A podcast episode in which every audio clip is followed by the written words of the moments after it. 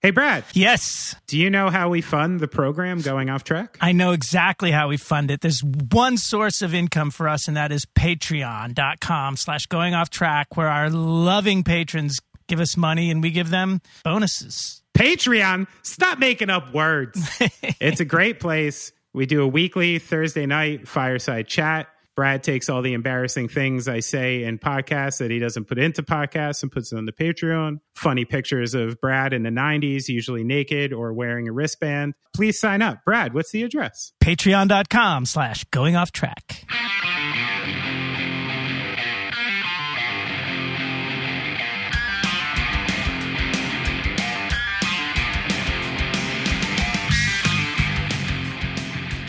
I got something for you. Uh oh. Got a jam for you. You ready? Yeah, lay it on me.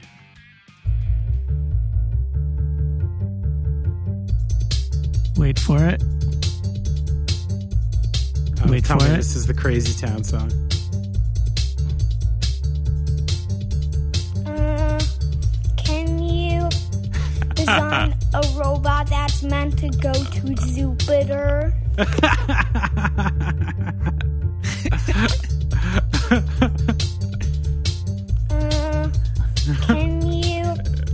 design a robot that's meant to go to Jupiter?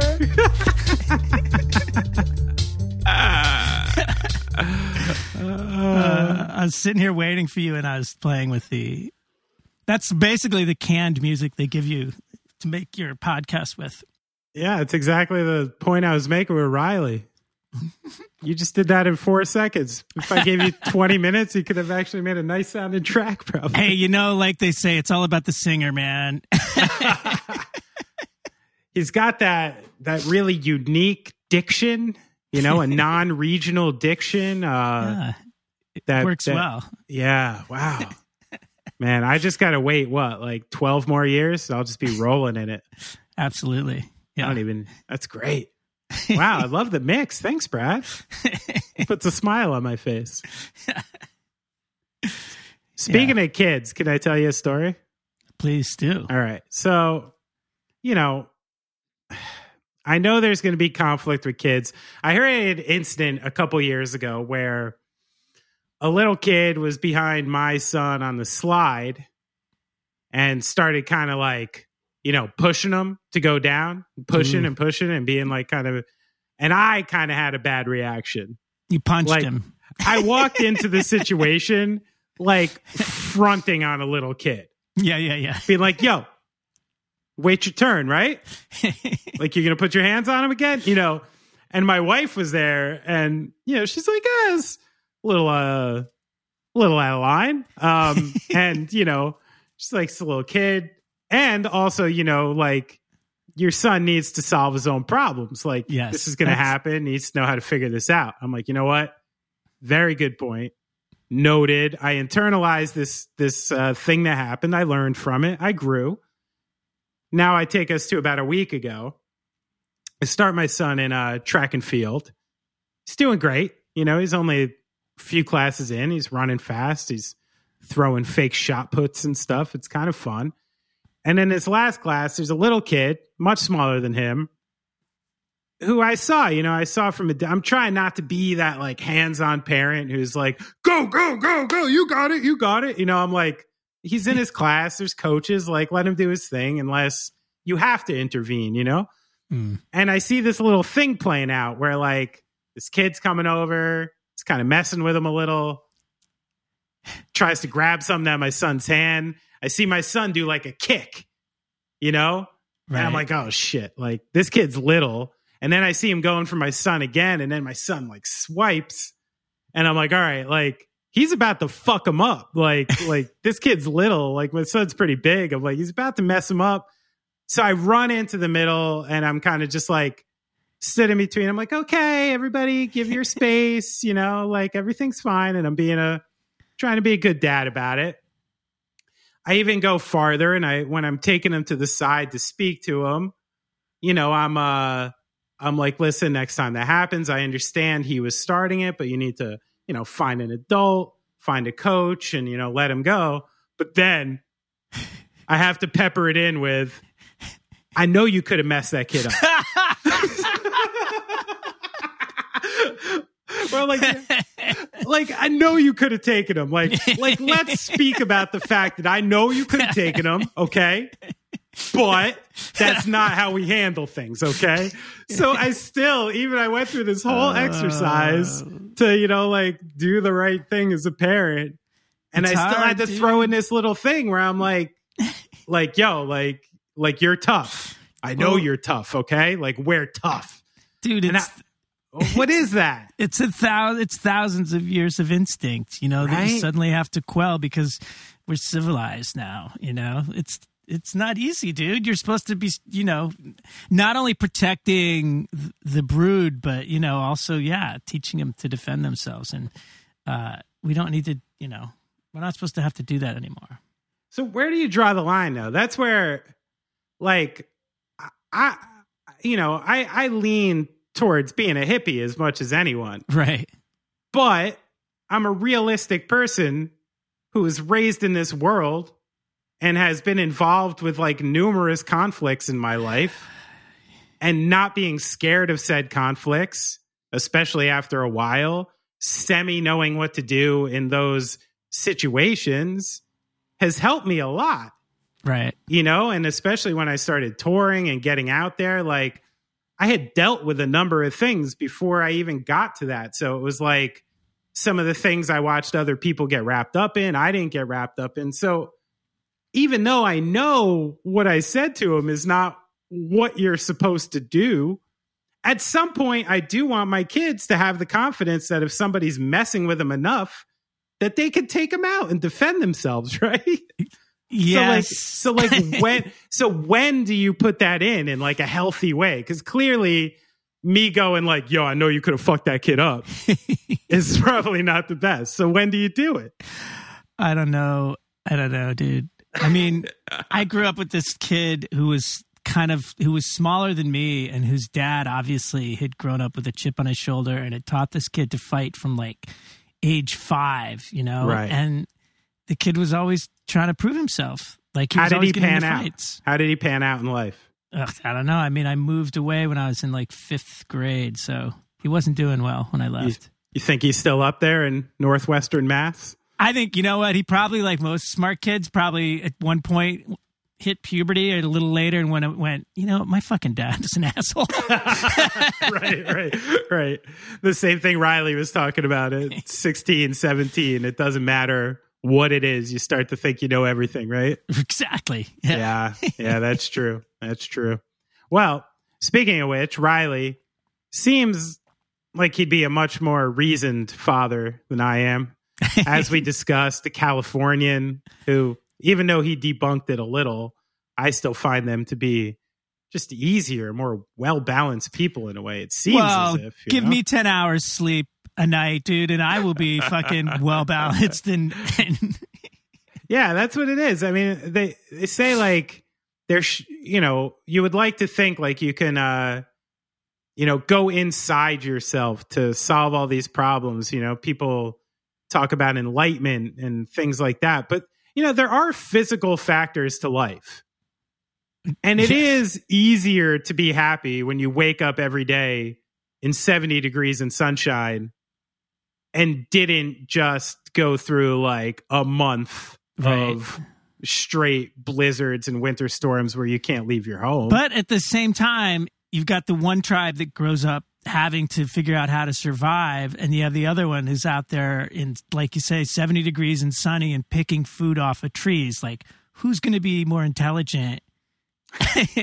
Maybe a little more anxious and agitated. yeah. But I think what's fascinating is that, and whatever, gonna get hate from the West Coast, but dude, I've I I moved from New York to the to California, and I witnessed it. It's really true, right? And I've also had so many friends who moved out there for good, and I I've seen a change in them, you know, mm-hmm. like, and. I'm not to say they became dumber, but maybe they just don't use their mind quite as much as Huh. they could. wow, hot take. And it's and I mean I felt it happening to me, man. I used when I was the year that I was out there, I had to, a lot of work to do. I was supposed to be writing an album, and I would wake up in the morning and go open the blinds and be like, "Oh, it's seventy two degrees and sunny," Yeah. and I'd close the blinds and go to work because I couldn't, you know, it was just, it was blah. It got boring after. You know what's, and you know what really happened for real?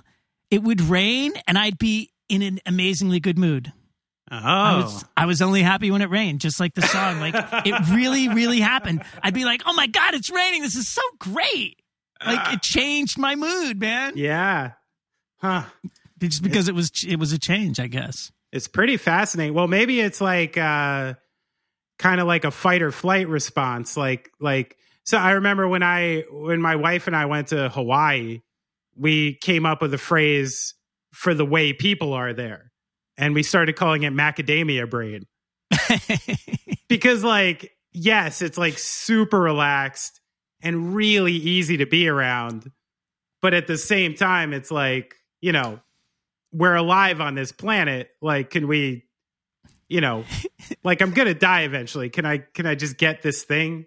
Or like, did you forget what I said like 13 seconds ago? And it's almost like in a fight or flight kind of way, is it like, you know, you wake up when it's like 15 degrees out and you can't leave and you got to shovel and you got to do all this stuff. Are you just like attuned to the weather and the system because like you have to fight the weather to survive? But when you're there, you don't. And maybe it makes you a little lax. It does. It does. It definitely does. And when I moved out there, the first thing my buddy who had, who had moved there a few years before, he said to me, goes, he goes, listen, when you get in line at the grocery, just you just got to turn it off, dude. You got to be chill. And I'm like, what are you talking about? He's like, You're, you'll see. I'm not going to elaborate. Just Yeah. remember. And sure enough, the first time I went to the grocery store in our neighborhood, and I'm in line, and there's like four people in front of me, and I'm in line, and I'm in line, and I'm in. and I think I might even been in like the express line because it was like the first time I'd gone Yeah. and I'm like, and nothing's going on up there. Like the clerk, I don't know what she was doing, just zoning out, and nobody in front of me gave a fuck. I was like, come on. What's going on up there? Nobody cares. You guys don't care. See, but that's that's the reason for my counter though. And the reason I brought the whole thing up is like people shouldn't care. I know. And if and if you're in if you're in a line in a supermarket in New York City, you know, and someone, God forbid, like, you know, uh, their card's not going through fast enough or some shit. yeah. You got some asshole three behind you, like, yo, come on, let's get a fucking, or some, you know, tacky woman who's like, excuse me, I have somewhere to go, you know, or like something like, and that's not really the right way to be.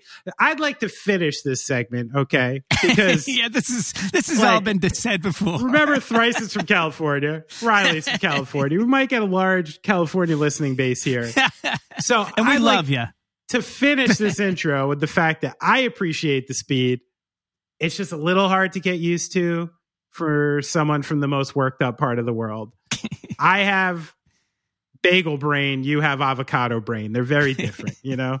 But that being said, Thrice, Riley, extremely chill characters. I've toured with them.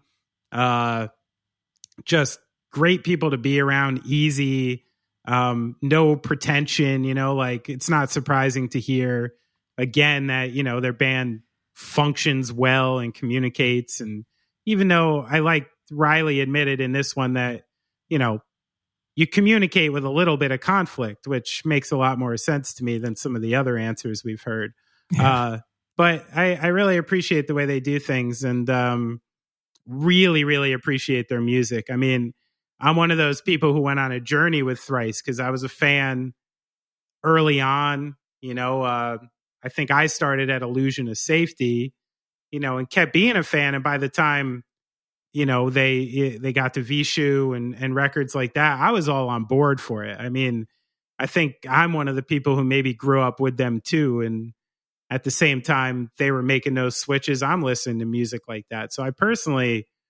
uh, have enjoyed all the pivots they made and and the artistry. And I think Dustin's gotten really, really acutely good at writing lyrics. Like I said, I listened to that Beyond the Pine song the other day and just started crying. It really hit me. Like it's really powerful song. And I'm glad Thrice is still a band and still making music. And uh, this was excellent insight into the workings of the band from a lovely drummer named Riley.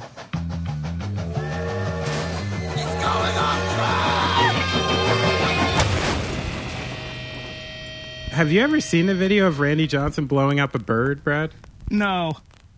Literally, I, I think the chances of winning like Mega Millions is more than Randy Johnson throwing a hundred one mile an hour Oh, fastball yes. directly Yes. connecting with a bird mid flight, Yeah, I have seen that video. and it didn't just know what you're talking about. exploding. Yes. I've Hey seen it. Riley, are you Hi. here? Yes. Hey, I'm sure you've seen that video. Oh yeah, many times. What are One the of my actual? favorites. Do you think there's a higher probability of being struck by lightning, winning Mega Millions, or that baseball connecting with a bird mid-flight? Um, I don't know. That's a tough call. I think that bird. I think that's got to be like a bazillion to one. Think about Yeah, it. it's. I mean, especially in this stadium, it's not Yeah. like you're like. You know, in like an Autobahn, like wildlife preserve, Right. like it's like the rogue bird who made it to the field too. yeah. Yeah, what, what if he was? Oh, what if he was dumbass bird does that? suicidal? What if Still, the chances of like hitting that goddamn ball. Think about it. And it's You so could never hit it with a bat, dude. No, no, a hundred times out of a hundred. I have this argument a lot with people who don't really play or understand sports, where they think I'm not going to name names because I've done it before, but I used to tour with someone who told me they could hit 20 out of 100 major league fastballs. Nope. And I was like, no, like you not only wouldn't hit them, you would be nowhere near them. Like Yeah. you wouldn't even. You would have to swing before it left the dude's Right. hand. That's what always got me was the fact that you have to start your swing before the before it leaves the pitcher's hand. I'm like, that's just insanity. Yeah, you would hit zero. Yeah. That's how many. Yeah, hitting. Yeah, zero out of a hundred. Right. Yep. Yeah, like hitting a major league uh, fastball. Or, I mean, it's one of the hardest things to do in sports. Especially with all the shit that you see now. Like, um, I'm sure Benny, you follow that pitching ninja guy. Uh, oh, right. Yeah. So he does all these overlays. And the craziest thing is like, okay, so a 98 mile an hour fastball with movement. No way you're touching that. No. But these guys, they can repeat their motion and their arm angle and their release point so well that you have no it looks exactly the same coming out of the hand and then they'll, he'll do an overlay of two pitches and it'll be like uh 98 mile an hour cutter on the black that runs in on a right-handed batter and then the other pitch is like a 89 mile an hour slider that ends up in the left-hand batter's box But with this But- same exact. Delivery. yeah, they look exactly the same. The plane of the pitch coming towards the batter is exactly the same, and then the balls just go in two totally different directions. Well, see, I can I, I can do that and actually make one of the balls go literally 360 degrees in a different direction or 180 degrees. I can throw the same way twice and have like not even not even be in the same direction. I think if you only got a baseball to spin 180 degrees, you would be a knuckleballer. Oh, right. That's like no spit. Yeah, for a baseball pitcher. See, And Brad, this is when you just you step in. You're out of your wheelhouse, Donnie. You know, I can't even use the correct words. Like, it's not even right. So yeah, that's crazy though, Riley. I've I've heard about that too, and it seems as if they're gonna have to adjust the rules of baseball to to let people have a chance to hit it anymore, right? yeah, it's ridiculous. The league as a whole this year is hitting like 230, Right. which is insane, and uh, the I think the number of 10 plus strikeout games by starters is higher than it's ever been. Right. You, you got guys like Gerrit Cole, like he just where did his streak end at? He had like Yeah, it's over 50 innings. Yeah. it was like 60 some odd innings or something or 60 strikeouts without a walk Yes. Yes. um, and then Corbin Burnes in uh, milwaukee who i literally had not heard of until this year yeah, I didn't hear about him until fantasy baseball drafts this year. Yeah. yeah, he he had like 50 some odd strikeouts without a walk and his era was like a half a run It's crazy. Then have you De- heard any of the, and Ohtani, like all these dudes. Have you heard any like proposed changes to to alleviate it that you're actually down with? Um, not, not really. Yeah. I mean, they want to move them, or they're experimenting with moving the mound back. Yes. Yeah, just pitch from second base. What the hell? Seems really odd to me. Um, yeah.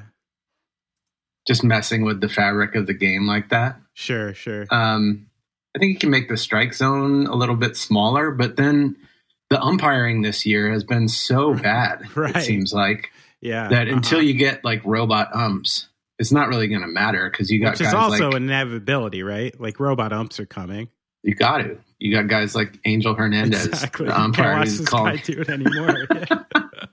Yeah, why not just get a, a like a strike plate or whatever? Yeah, well, once they were giving uh like the fans at home a better idea if it was a ball or a strike than the umpire on the field. Right. Like the second that happened, when I know more than the guy on the field who's been Yeah. calling balls and strikes for like forty five years, then you should probably switch over to robots. You know, like Yeah, they, there's some Twitter feed now. I can't remember the handle. It's something like umpire ratings or something like that. yeah, But they're using that uh, strike zone and um, grading umpires on their efficacy. Oh okay, So you get a good look after every game of how good or bad an umpire is. who's actually got it out for someone and stuff like that. Yeah, but the, but then there's no accountability. I mean, you have guys like Angel Hernandez who legit suck at their job, and Yeah. everybody knows it. And the only reason I know his name is because he's fucking horrible. Yeah,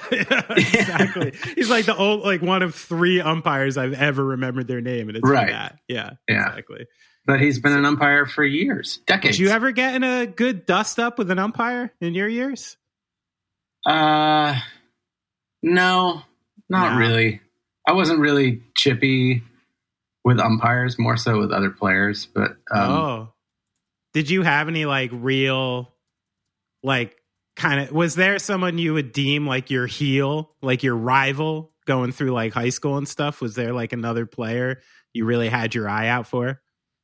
Um, not really. It didn't matter. If somebody pissed me off, I would just try to like blow them up at second base, turning a double, like trying to break up a double play, or I don't know. I was, I was, just, sure. I, I, I am a small guy, so I had to be kind of scrappy. right. Yeah. So, uh, yeah, whatever I could do to get an edge because I had zero physical uh, edges. So never charge the mound. No, nah, I didn't really, didn't really do that. Ever. What about walk up music? Did you get any yet? no? Were you allowed to have it at that age? no. Uh-uh. Oh man. So I'm sure you've thought about it though. Yeah, they might have done it for like a summer showcase kind of Right, thing, right. but I pro- I had pretty bad taste in music then. So well, I'm I- sure you've molded over at this point. So say you just got your random chance, like you're getting out there, you meet someone with the Angels or the Padres, and they're like, "Hey, Mhm. Riley, we think you're great. You're going to get one AB this year." yeah, we need a we need a 46 year old guy who cannot move or hit or throw Yeah. anymore. Yeah, exactly. That's, That's my exactly what we're looking for. So, uh, what what do you come out to? I my go to for the last like five years or so has been um, "Bleed" by Meshuggah. Oh, that's nasty. Just No pitcher wants to hear that. no. But then I'd just strike out on three pitches and right. game over. Wow, I was so intimidated by that song. You got to at least take the first look in just to give yourself a chance. Yeah. well, now? Say you had the chance at like 15. If you had a cool coach who was like everyone's picking their music, what do you think you would have went with? Uh, when I was 15, Yeah, 15. like you're like a sophomore second baseman. What are you going Um, I was pretty hip hop heavy back at that time. So it was probably probably like NWA or something like that. NWA and Meshuggah. Two good songs to about. Two good Things have changed a bit, yeah. Yeah. So, I mean, going back to that, man, like I was wondering, you know, obviously you have like the family connection, the music, but like, um, you know, do you remember where uh kind of that that interest in music beyond uh you know just a casual listen and stuff started or was it just kind of embedded in the the breckenridge household there No, not really. I mean, n- neither of my parents played instruments. okay Uh, my dad was a big jazz guy, so we always had jazz on at the house, and I didn't get it at all. and it took me a long time to even understand sure how to appreciate it. Um, my mom was more Beatles and Zeppelin and classic rock kind of stuff, yeah uh, a little Stevie Wonder, nice and she played a little bit of piano, but not. It wasn't like, oh, mom's playing the piano now. It was like very rare. yeah right Um, and I didn't really start playing any instruments. I guess I played trumpet when I was like in sixth grade, but that's like because you have to. right right Um, you weren't starting but, your uh, ska band yet or anything yeah, I, I man, I would have been right on track for uh, this revival. yeah you would have right caught now. the Reel Big Fish wave right at the Yeah. perfect time yeah um, I didn't end up taking up drums until my my senior year of high school. right. Yeah i heard that. Because I yeah I was all about sports and I ended up blowing my knee out really bad playing football in the summer like in a passing league kind of thing oh shit. ridiculous. Um did what happened? Did you just get like hit on the knee or was it like kind of non-contact thing? Yeah it was non-contact. Like it was flag um Oh, just shit. skill positions and I ran a deep route and jumped up to catch this pass and as I came down the free safety was going to pick the pass oh yeah. and we, and we collided but my leg had already hit the ground fuck and my knee basically bent the wrong direction. Oh no, you got the Shaun Livingston? I did. Oh, so fuck. I tore my ACL and my MCL completely, and I had a Nice. partial partial tear of my PCL and uh, a bunch of like cartilage damage. And Shit. yeah, I was on the shelf for like nine to ten months, and I, even at that point, I had to sign a waiver. My doctor wouldn't let me play, and I, I had to play because it was my senior year. I had to Oh, play baseball. Right. So I had to sign a waiver saying that I wasn't going to like sue him if I re-injured it. Fuck. So I mean, beyond sports, you must have been like proper, just put out, like even just as a kid. Yeah, it was horrible. Yeah. It sucked. It was not not the way you want to spend your the beginning of your senior year of high school. Right. You got like all these plans about what's gonna happen, and then Yeah. So I, I missed foot. I missed football. Uh, all of football season, all of soccer season, half of the baseball season, and I need. I was like losing my mind, and I needed something semi physical right. to Right. just keep me sane. You were just super Uh, accustomed to like training and like working Yeah. out all the time at that point. Yeah. Yeah. Um, so I was I had always been drawn to rhythm and beats, um, regardless of the style of music I was listening to. okay. So ended up getting a, a drum kit out of the recycler. Did they have the recycler on the East Coast? No, I don't know what that is. Or like the penny saver kind of thing? I remember the. Oh yeah, I had a penny saver. No, we had the recycler. Yeah. I feel like I used it in LA. Maybe. Maybe that's. yeah. No, I think we had the penny saver. That sounds right. Yeah. Yeah. So I found a super cheap drum kit. You remember how much it cost? Just started playing. I think it was about a hundred bucks. And what was it? No idea. La- Nice. labels were gone. Like Yeah, the, yeah. the wrap was like all bubbling, like yeah. uh, corroded rims and lugs. Perfect.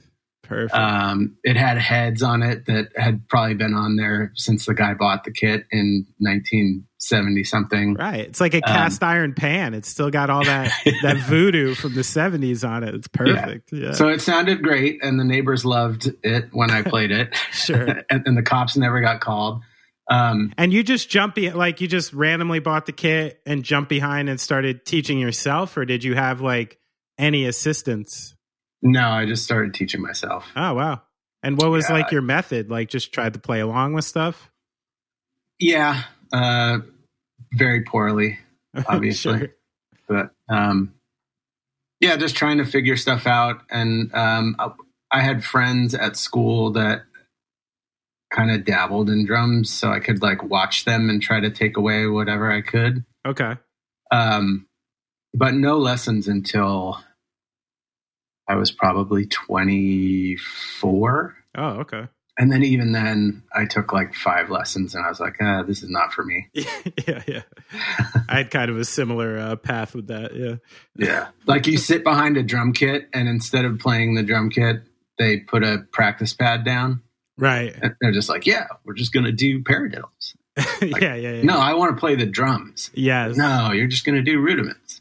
I went. Yeah, I went through the same exact thing. Okay. Yeah, I went through the Yeah. same exact thing. And now, in hindsight, I kind of wish I pounded out the rudiments a little more.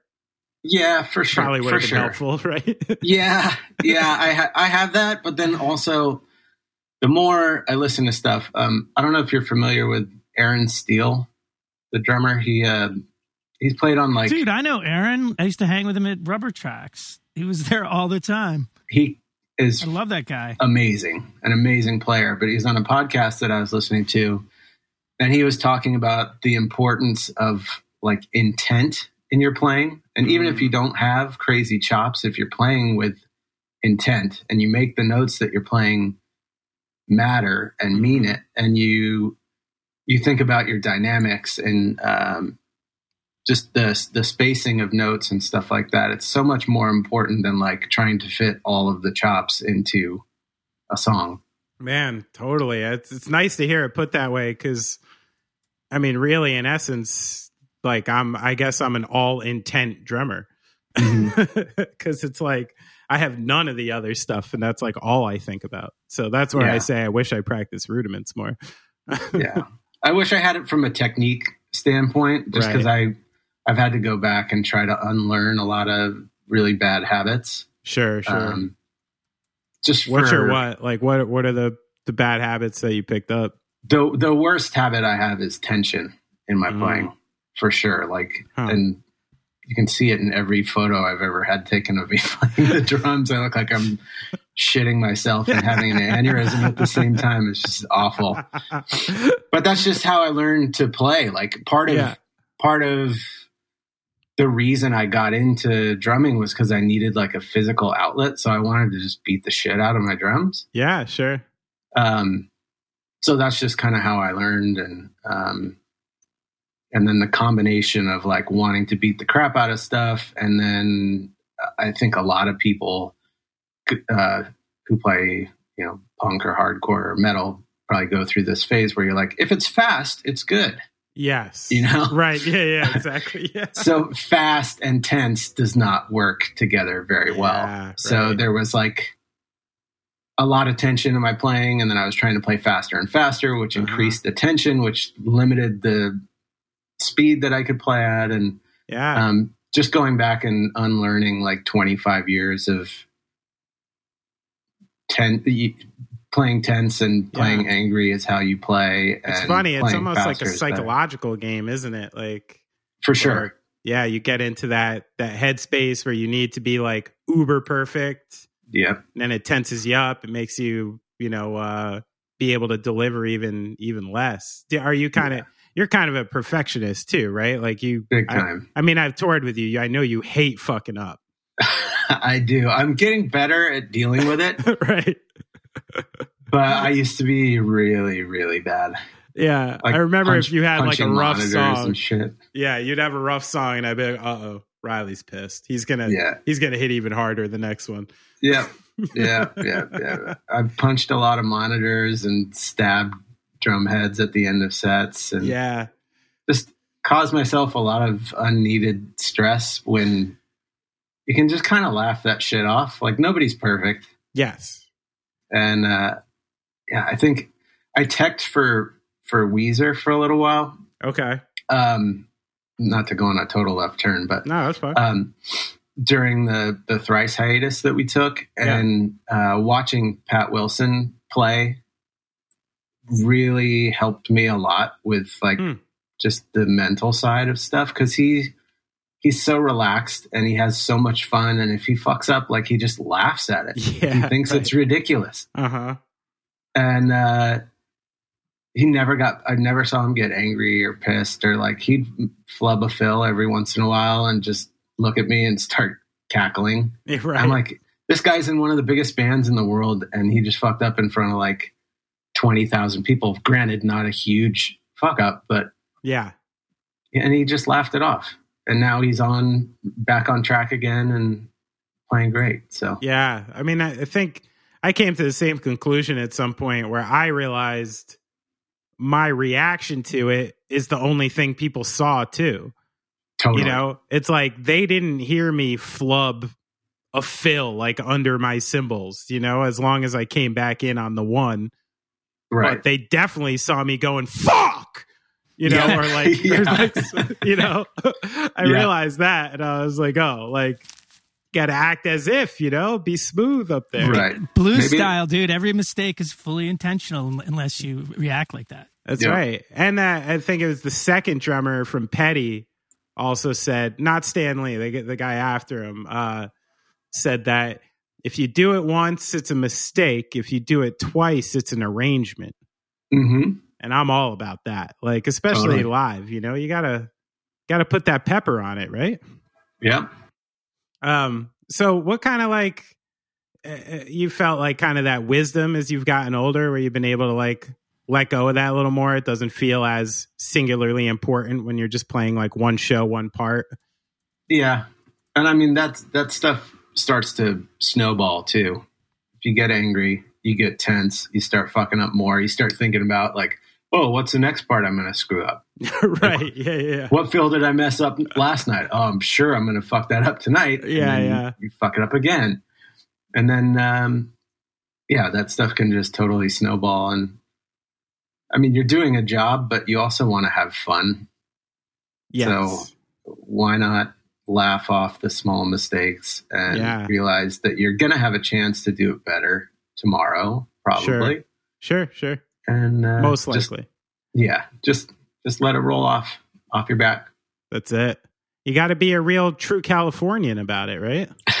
Yeah i guess yeah. The whole tense thing that doesn't vibe with it. I even have a i had a question about this because Mhm. i'm sort of fascinated by native californians Hmm. because being a native New Jerseyan um some of our personality differences are are vast um just in the way of like handling things seeing things dealing with things. There's like definitely a large cultural difference. And i you know you've you're lifelong californian but uh have traveled the world and you know spent so much time with people from other places. So besides for weather you know what really makes that place and the people in it so so unique and remarkable from the rest of the Mm. world? Hmm.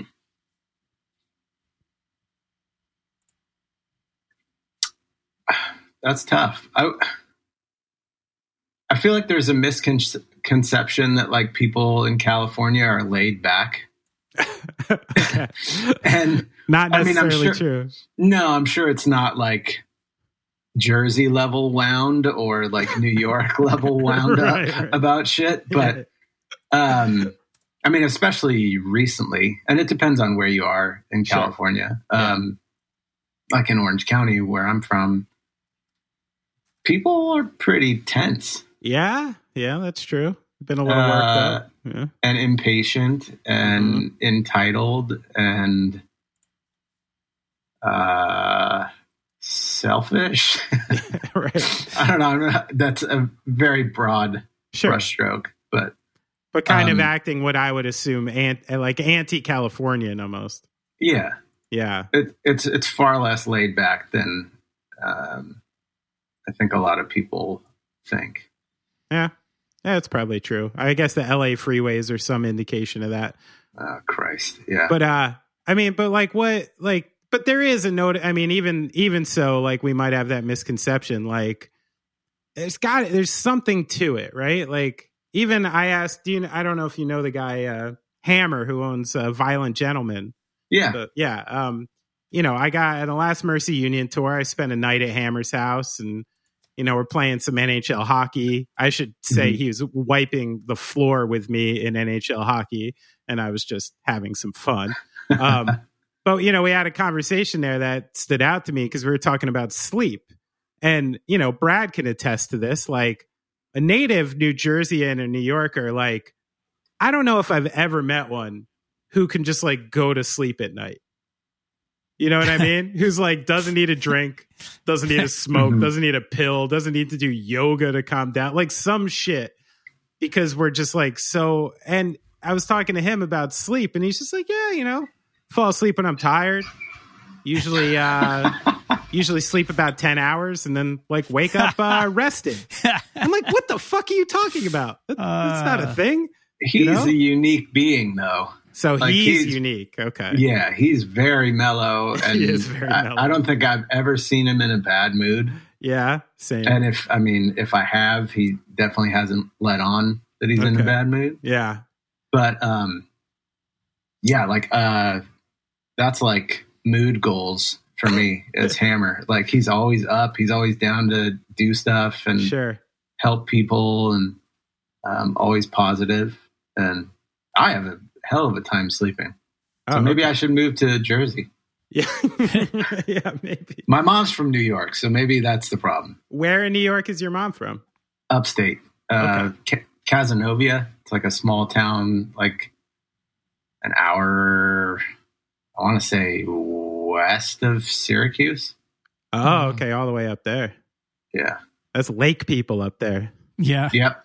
Strong lake people. Yeah, that could do it. That could do it because that means you have another theory of mine, which is people who have lived through many winters and their families have lived through many winters. Their DNA is changed permanently. so you have like a salty lake person inside of you, you know, who has dealt with uh, negative 10 degree weather for a long Right. period of time. Yeah. Yeah. Yeah. We don't. We don't have winter here. We just No. have like fire season, and uh, oh wow, it's raining. Kind of. Oh, that's, That's I've seen that movie LA story. This this is rare, isn't it? yeah. Aren't people going to go out in like their kayaks and, and stuff? Yeah. like that? They forget how to drive. it's Yeah. like Right. drizzling, and the news crews are out in the street, like yeah. telling people how to prepare for the flood. All right. So maybe the difference to me of California, I mean, maybe I just visit there and it seems seems different. I mean, and Hammer is a uh, a, a large example one way. I guess it's the same place that produced Fat Mike as well. Mhm. So yeah, different vibe there. But I this- think in, in general, it's more laid back. I mean, just by nature, like when I go to New York City, I get anxious as hell, and it's everything's too fast and too crowded, and people are too impatient, and yeah. so I I feel that. And I get Right. anxious in California, like when I order something and I'm like, uh, are you people fucking working or are you taking a nap here? I'm like, how long does it take to make my sandwich? You know? yeah, Yeah. All right. I got to relax. Um, so this is a perfect time. I, I, I have a section on the friend here called, called mystery friend where I go back and grab a story from your past oh, no. I would like you to uh, to dive into this story for me a little bit. Tell me the details, and then Oh, guess which one of your mystery friends told me. I hope I remember it. It sounds like you will, Okay, based on this one. I, sometimes these are a little iffy. I'd be surprised. So Okay. apparently, you rented a bus from a company called Why Not, which seems to be Oh, your fuck. first mistake. yeah, Um, and there was a driver named Chop. Okay, yeah, and I heard about uh you know one night he's showing you videos of his old cool cars and Mhm. apparently uh something involving like the devil's dick appeared and then kind of brushed off and then maybe the following night there was an incident with the same driver and and penis. I would like to hear the story from your perspective. Oh man. Um so this guy Chop, this is in in the UK. of course. He He's an English guy? he is. Yeah. I can't remember if he was like Welsh or where he was from, but he had like a crazy mullet. This was, this had to be like 2008 ish, maybe Yeah. 2006. I don't know. So the mullet, the mullet was like, I don't think he was aware enough for it to be like ironic, like an irony Not yet. Yeah. Yeah. Yeah. Um, but he was totally one of those like rocker bus driver guys that like definitely does not play in a band, but thinks he does, Right. probably. Right. Right. Right. Um, lots of piercings, lots of tattoos, cool glasses, the quote unquote cool haircut. yeah. Yeah. Um, and he did have a tattoo of the devil uh, around his penis, and then So what was His the pe- penis? like the nose? the tongue. Oh, of course. I guess. Wait, That's and a- how did, an how did you discover tongue. this? It was just He showed to us. Yeah. Okay. Just like so he's that kind of bus driver. yeah, yeah. So just The one day walked one. into the lounge, just being like, "You all want to see the devil's dick?" kind of thing. Lads, lads, you want to see me cock? yeah. Um, but yeah, you know how you have like bus drivers that are like, all right, I drove you to the place. I'll see you later. Yeah. And they leave. And then you have the bus driver that's like, think I'm just going to sit in the front lounge for four hours Yeah. and tell stories. crack a couple bottles of wine, and yeah, Totally. right. Yeah. Yep. Totally feel safe driving with that guy at night Yeah. while I'm sleeping or trying to sleep. yes. Um, so he had that penis tattoo. Um, and then we went out. We had a day off. We were in one of those uh, British car parks, like by a train station or a stadium or something, where Oh, there's the like Tesco. yeah, like eight million cars parked. Yeah, you're probably In a at the parking Tesco, structure. I imagine. Yeah. Yeah.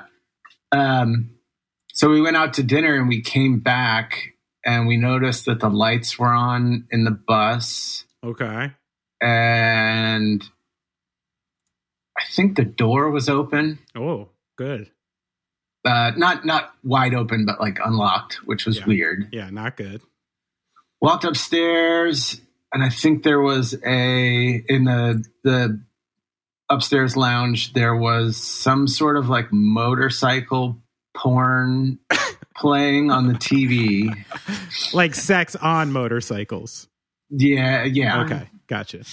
Just the the kind of movies that those guys watch. Yeah, Um, dudes who need to see carburetors to get off. right, right. I know the Big, type. Yeah. big handlebars and big dicks and Yeah. big dicks. It's my thing, man. Um, and then uh, the vacuum cleaner was out, Okay. but it didn't didn't look as if any vacuuming of floors or cushions had been done. Right. I'm not sure exactly what was going on. We're just like, what the fuck happened here? Like maybe maybe he's outside smoking a cigarette, like the bus driver's outside smoking a cig. Couldn't find him, and then my drum tech at the at the time uh, peeked into the driver's seat, and the driver was sitting in the driver's seat with his pants at his ankles, passed out with his demon cock. and uh, we thought he was dead.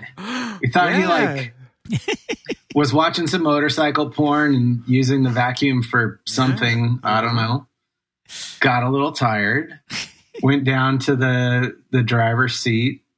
Maybe cranked a bag or something, and then uh, His heart exploded. and then died. Yeah, Yes, right. Yeah. and we were going to have to deal with it. Um, he ended up waking up, and I don't think anybody asked him about what happened. But Really? um, yeah, no one I mean, brought I'm it up. Sure, I don't think I talked to him for the rest of the tour. I was just like, all right, So you think it was Guns one of those yeah. like mutual, like, okay, you saw this. yeah, Let's just carry on and finish this one Right. out, kind of thing. Right, Yeah. Wow. So he was li- so he was sitting upright in the driver's seat, feet at his ankles, devil's dick in his hand, yeah, just dead. passed out. So Yeah. what was he doing back there? was he like cleaning and just You know, like just was like stoked on the vibration? It's just like, all right, I'm gonna do this real quick. like, Ah, yeah, like I Pro- wonder. probably just cleaning and watching a movie. You know, Yeah. just normal normal guy stuff. right. watching Yeah. I don't know, watching porn with a vacuum cleaner sounds like sketchy. Yeah, I, yeah. Who knows? Whom, I mean, or whom fun, amongst us doesn't like to clean and watch motorcycles? or fun, Brad. You prude. you know. Wow, that's intense. Yeah. And it makes perfect. I mean, I know exactly the type of person you're talking about. I probably have hung out in a circle at a festival somewhere with this guy. Um, so, all right, great story. Appreciate it. Any idea Yeah. which one of your mystery friends told me this tale? oh man, is he in my band? He is not. Okay. Um. Wow. Could be my drum tech at the time, Which was John him. Kenna. Oh, I do still talk to John Kenna from time to time, but it was not. Not John Kenna. And actually, that is a doubly hilarious part of this story that John Kenna, one of the few people I've seen fondle himself very often, just in a normal circumstance, is the one who found the devil's dick. That adds another layer of this yeah, that I appreciate. Yeah. too perfect. Yeah. But it was not John it was not John Kenna. huh. Mike Shoemaker? Mm-mm. No. Good lord. You want a hint? Yeah. This is the guy I call, right? If I need Mhm. to get three trucks worth of cement down to Secaucus, New Jersey in under a day. Three trucks. All right, I got to give it to you. It's Joe I'm- I'm- Canetti. Oh my God. Joe Canetti. Joe nice. Canetti. Nice. Yeah, that was the man who told me. What a great story. Goodness gracious. Yeah, that's uh that's one for the ages. Isn't it And, always uh, funny? You just walk into these situations like, I I mean, so many times I've walked onto a bus when it's just been like, oh, yeah, this guy came highly recommended from someone else. And you just walk, you fly like 14 hours from somewhere, you barely know what the fuck is going on. And you walk into this like giant machine Mhm. with great capabilities and just some rando you've never met in your life. And You're like, oh, hi. Here's like me and all my best friends' lives, like in your hands. Nice You'll be to in meet charge you. of this? Okay, Yeah. great. I'm gonna. Pi- it's like Jesus Christ. what if this was the one day this guy was just like, you know, his girlfriend broke up with him and he tried speed. You know, I don't know. Yeah. Yeah. Speaking of touring, uh, I had heard a quote in another interview that said that you wouldn't be a band without Hot Water Music's influence and like the things Mhm. they taught you early on about touring. Mhm. Is it that's that's a true statement? What, what what were they? They really like took you under their wing those early tours. Yeah, we did um we did the Take Action Plea for Peace tour in 2001 and it was like our Right. first um legit US tour. Yeah, I remember that. I saw it. I believe at the either the Birch Hill nightclub or the Starland Ballroom, one of those two. Oh yeah. Um and it was them and Alkaline Trio Yeah. and Cave In and uh Selby Tigers and Wow. it was the the bottom half of the bill. I think it was something crazy like eight bands or something on the bill, or Wild. maybe six. But yeah. the bottom half of it kind of kept changing depending on the markets we were in. Okay. Um, but we were the youngest band, pretty much, uh, and we were on the whole thing because our label was responsible for putting it on. Oh, was that And- hopeless at the time? Yeah, Yeah. and I mean those bands were all established and uh, successful and seasoned, and could have very easily just been like, oh, whatever, these dipshits from California, like, don't know what they're doing, and Right. Uh, whatever, we'll just leave them to their devices, and then the tour will be over. Sure. Right. right. But they were all super nice to us, and nice. hot water music especially just really kind dudes and like Yeah. they hung out with us they we they they let us like pick their brains about gear and parts i probably drove george crazy asking him about everything about drums and Sure. everything about the songs and how he played certain fills and all kinds of stuff like that Yeah. and I think I did Just- the same thing to George. yeah, just to be able to have that experience that early in our Mhm. career, I think was just so helpful. Yeah. Yeah. and getting to watch Cave In at that time play Sure. every night. That was like peak in for me. Yeah, that was like, Like- what, like right around like Jupiter, right? Yeah, right after Jupiter Oh, came yeah. out and like They were on fire. unbelievable. Yeah. Like doing like Dazed and Confused by Zeppelin. Right, yeah. That cover. Uh-huh. And they were just so good every night. And watching those dudes just kill it. And I'm sure getting heckled every night for not playing their old shit. To- totally. And just time. being like, fuck it, we're doing what we want. Ah, You can either watch it or not watch it. yeah, yeah. and we're going to do what we want. Um, it was so such a formative experience, like just to be able to be around those dudes and have them be nice and uh, let us ask them questions about stuff. And um, I just think we learned a lot, and it gave us like a good base to draw from as we moved forward Yeah. because we didn't know what the hell we were doing. What were the, just out of curiosity, I mean, because, We still don't. I mean, who does? right. This last year taught us anything, it's that nobody knows anything. right. but um like when you were around Cave In at that, you know, because that was obviously, you know, to young hardcore kids, that was, you know, headline fucking news. You know, the the stuff that was happening. We were all talking about it. You know, the fact, oh my God, they're on tour and they're not playing until your heart stops. Mhm. Um, like what was their vibe and approach when they were going into that that like made them really feel okay about that pivot and is that like something that helped you guys kind of kind of do the same thing It definitely helped us. okay seeing seeing them i don't know i i mean i can't speak to why they decided that it was okay to do that but Right. just the the conviction and the like solidarity they had where they were just like we are going to do what we want to do and if it bums people out then it bums people out but we're making the music that we want to make Hmm. and it- you know if we flame out doing that then that's better than being like a jukebox and going on stage and just playing the same songs we've been playing for X amount of years. sure Um, i mean it sounds good but that takes a lot of like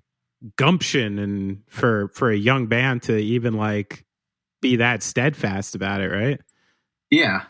Um, and for, for us, like we didn't get to a point where we kind of considered that until like four years later. But I Mhm. think there were definitely some conversations amongst the thrice guys where we were like, well, Cave In did it.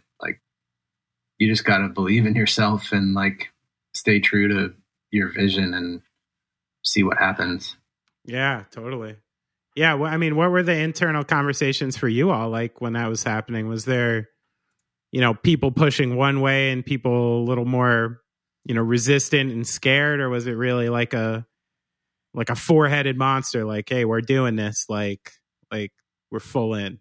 Mm, there, there are varying levels of confidence in our band. like, some people in the band are like, "We can do this." Others are like, "I don't know if we should do this," and some are like, "Ah, I don't care, whatever." Like, Who's the highest? um, I think Dustin is probably the most uh, confident musically. Okay. Um, maybe not so in other areas. You know, everybody's got their own stuff that they deal with, whether it's like anxiety or, uh, you know, whatever else. But like, I feel like, um,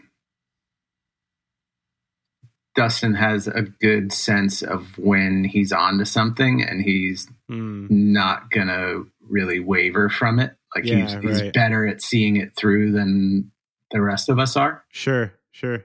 Like I might write something and be like, "This is cool," and then the other guys are like, "Eh, I don't know," and I'll be like, "Yeah, okay." like let's Right, make right. it into something else Yeah. instead right. of being like, "No, like I want it to be this." Like Yeah. I know This we can make it this. Yeah. Um, yeah, at that time, I would say there there was pressure from the label, not like overt, like you have you have to make this kind of record again, but we could kind of sense that um, when we were on Island, we had made the artist in the ambulance, and that was our most successful record, Right. and they wanted something similar to that as a follow up to Mhm. keep. I think it would have been easier for them. They're just like, oh yeah, it's just the same thing, and we just do the same things that we did last time, Right. and that's how we'll move forward. Exactly. And we wanted to do something else, and um, stuck with it. And thankfully, we had uh, management who stood behind us, and we're like, this is what the guys want to do. They want to take more time to write it. It's going to be different, and there might not be a ton of singles on it. And then we made Vheissu, and the label was kind of like, oh, okay, um, this is different. Right. So we'll see what we can do with it. Yeah. And that's kind of what that was. And then we were under contract to do another record with them. And then we did the Alchemy Index, which was that like super Yes. fractured, uh, ambitious kind of Yeah. four EP thing. Yep. And the label got that. And they were just like, we don't know what to do with this. Like, this is not going to work for us. Was it was it the fact was it the music or was it like the the presentation that you guys broke it up into like four EPs and that kind of thing? I think it was a little bit of both. Yeah. So how do we release this? How does it make any sense? How come there are no singles on this? Sure. Like, what are we supposed to push to radio or video? Um, and we are just like, ah, I don't know.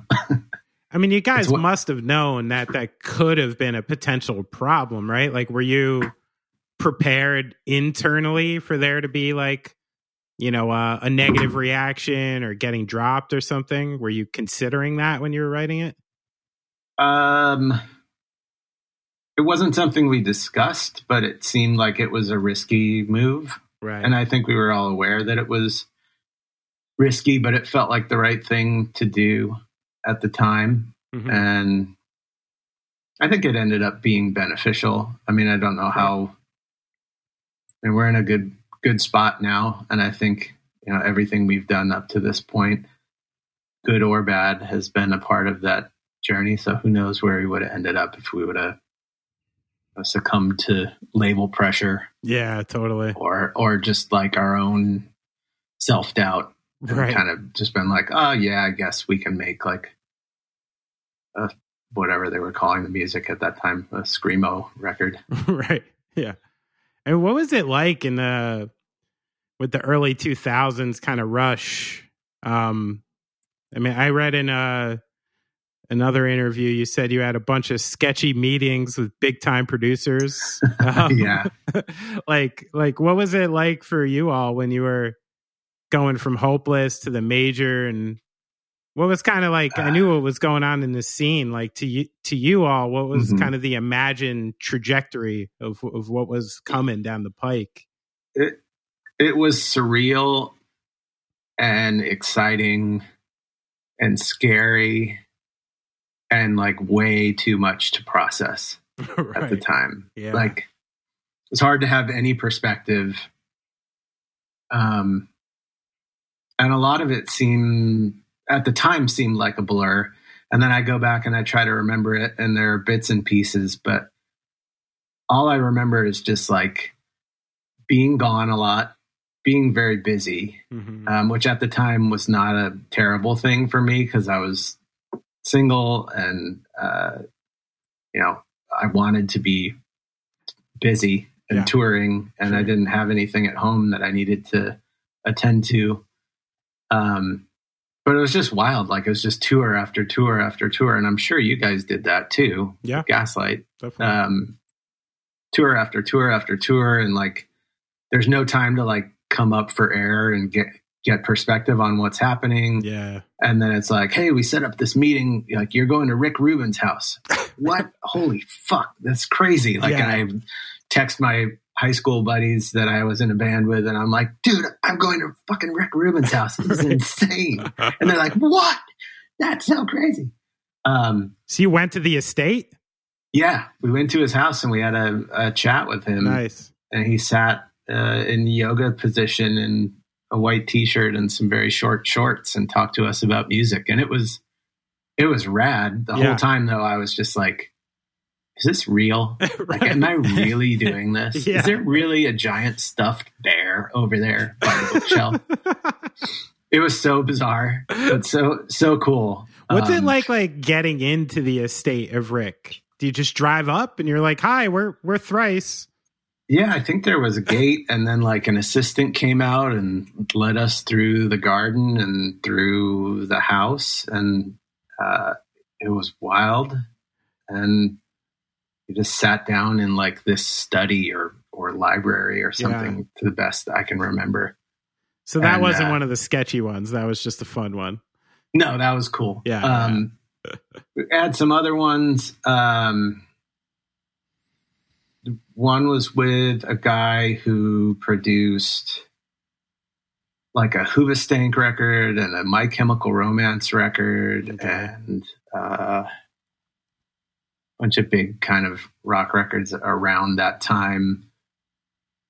And you could just tell he was like big shot producer guy and he was like so here's where we track and then we send your drum tracks into this guy who chops them up and puts them on a grid and turns them into like Uh, replaces everything with samples. Like right. it, it was totally that like chop shop style studio. Yikes! where you're like okay you're not recording the band. You like we come in here and we make some noises and then you, somebody builds us a record. Yeah, I was like, oh, I'm responsible for four of the top charting rock ballads on radio right now. And, you know, I think we can get that out of you. And, and Ed's like, Wait, let me Yeah, ask so you in we- your head, what was this guy wearing?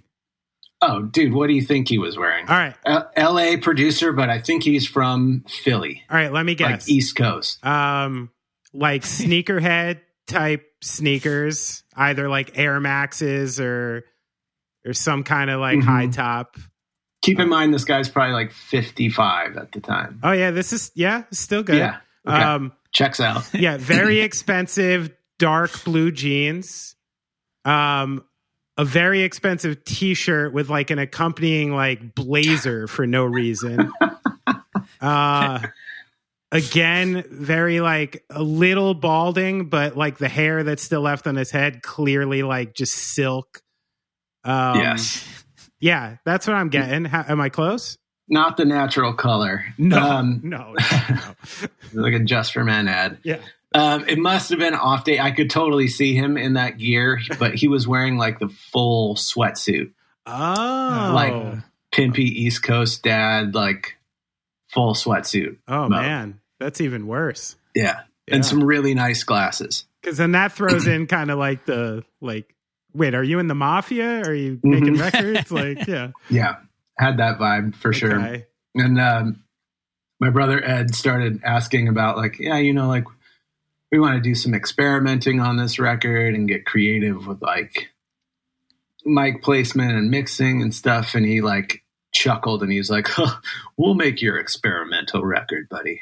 Oh, And we're just like, okay, guy. That's like a really Uh. fucked up answer wow. to like a genuine question coming from Ed, who's just like the like kindest and most unassuming dude. yes, yes. Where he's just like, um, yeah, so we we kind of want to um get more experimental on this record, and it's like, ah, yeah, sure, dude. oh my god, it's so Uh, tacky. yeah.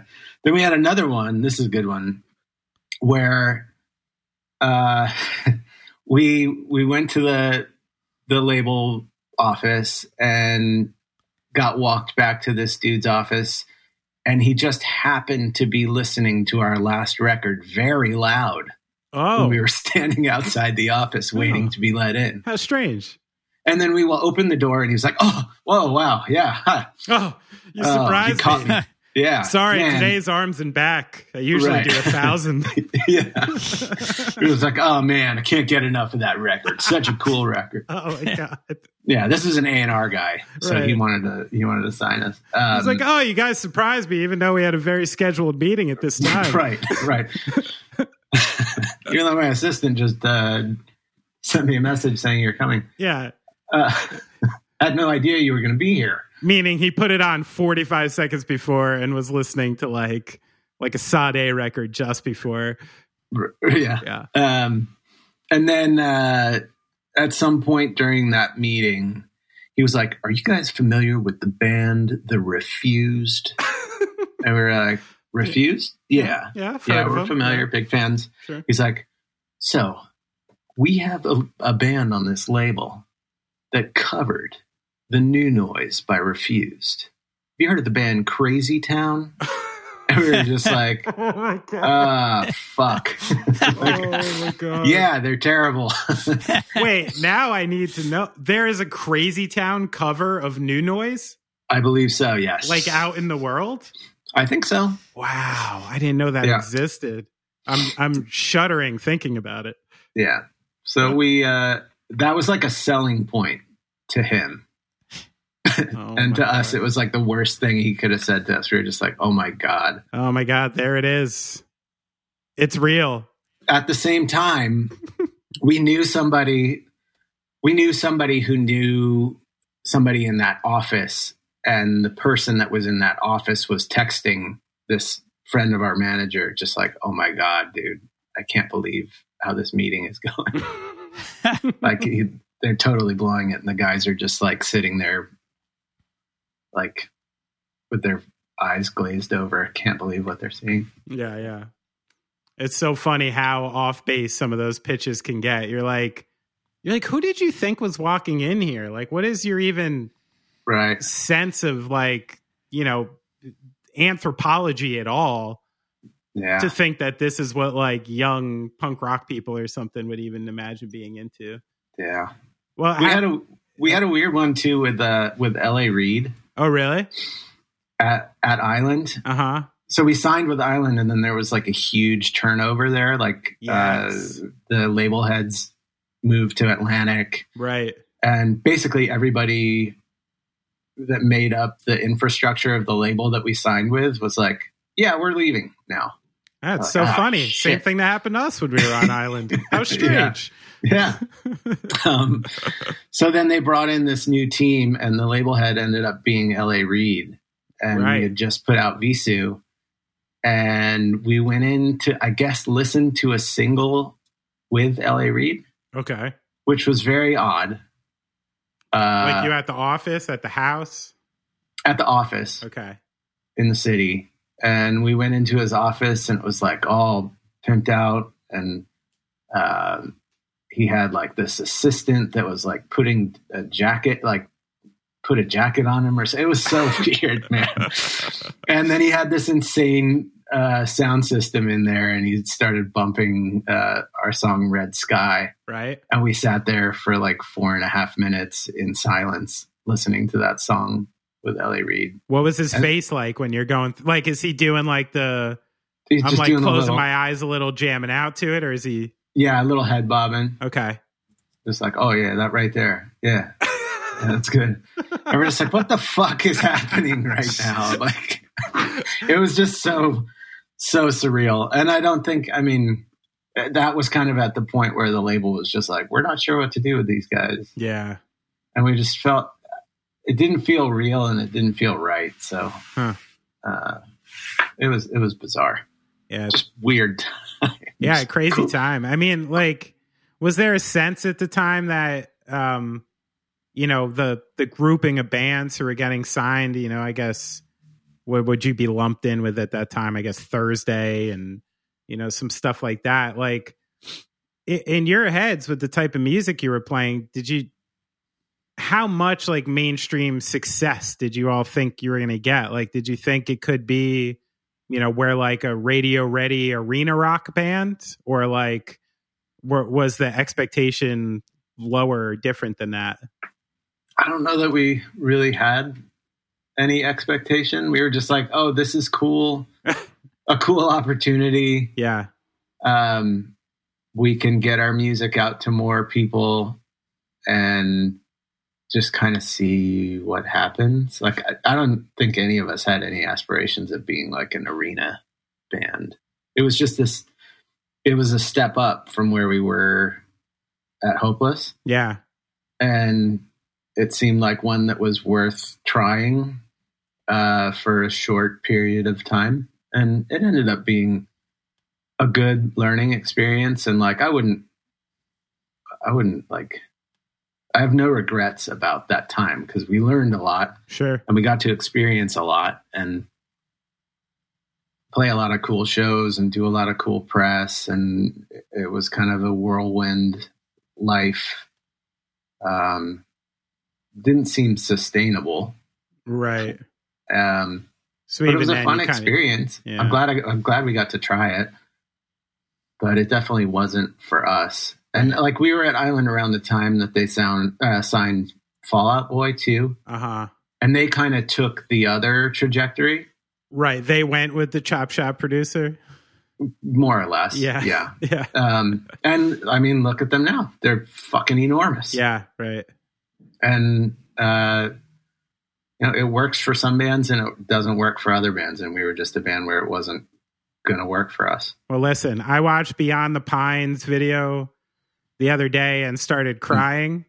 Oh, And Fallout Boy has certainly never done that to me. come on. Not You sad cry- you don't- you don't They've made me cry in different ways. um, I've been like, oh my God, his jeans are awesome. I just love the way Pete's ass looks. no, I could give a fuck about all that. Um, but so, you know, you say like, you know, at the time you learned a lot. And, you know, I think one of the remarkable things about Thrice is your longevity, especially with the same group, which is Mhm. something we, you know, we talk about a bunch on here, you know, these like really sensitive dynamics and bands and people and these, you know, family dynamics and social dynamics and the things that come into play that, you know, break up and stifle, you know, a lot of bands. I'm sure a million that you've seen. So I Mhm. mean, 20 years of the same lineup and seeing so many bands come and go and the things you've seen. What what are like the tricks to uh communicate inside of a band like that and and maybe some some Mhm. little nuggets you would pass down to like a younger band knowing what you know now. Uh, that's that's tough. I mean, it's it's certainly not all smooth sailing, and we don't have yeah. it all figured out. But Conflict has to be a part of it, right? Th- yeah, and uh, I mean, there's something super healthy about having push and pull, especially in the creative process. Like if you're doing it as a collaborative thing, and there isn't like one main songwriter in the band. Um, our songs get to where they are because there's a lot of push and pull and arguing over parts and like changing for you know for better or worse and um, it's just our part of our process Mm-hmm. i think like any relationship if you want it to last you have to work hard at um, at communicating and a key part of that is is listening Mm-hmm. and trying to have some perspective on like where stuff's coming from even if the person presenting the idea is not doing it in a manner that seems like it's easy to do that. Right, right. um and uh, you know that's that can be really hard to do sometimes.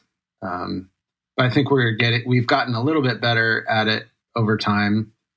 Um just learning more about each other's personalities and the little nuances and um learning when to pick your battles too Right, right. if you're doing something that's collaborative, it's like, well, if you make a stink about every part, or if you want to change every part that comes through, like you have to think about how that is going to come across to Mhm. your bandmates. Like, oh, you have everything figured out, like right. you know the right way Right, for right. everything, yeah. and then it's like, oh, well, like. How much do I really care about like the transition from this bridge to this chorus? hmm do I really want to go down the rabbit hole of like arguing about it and uh, trying to find, trying to get it to a place where I like it, Right. even if it's at the expense of, of the other guys. Um, but then, you know, maybe there's like a, a song idea that somebody has that you really like. And it's like, well, that's the battle I'm going to pick. Like, I'm going to, I really want to fi- like be an advocate for that part or that song. Um, so yeah, just picking your battles, I guess. And then I think post hiatus, a thing for us that really helped our dynamic was being a little bit more organized with stuff. How so? Um, we started using this program called Asana okay. that is basically like a it's an online work management thing, almost kind of like a Slack. Huh. Um, so ideas would get posted there, and we'll like hash out uh, demos there, discuss parts there. You know, when we can't be in person to discuss it, Right. and it's been it's been good because you have like a written record of the evolution of every part and every song uh huh. which can be a lot to digest. But it'd be like, okay, well, where did this idea start? Mm.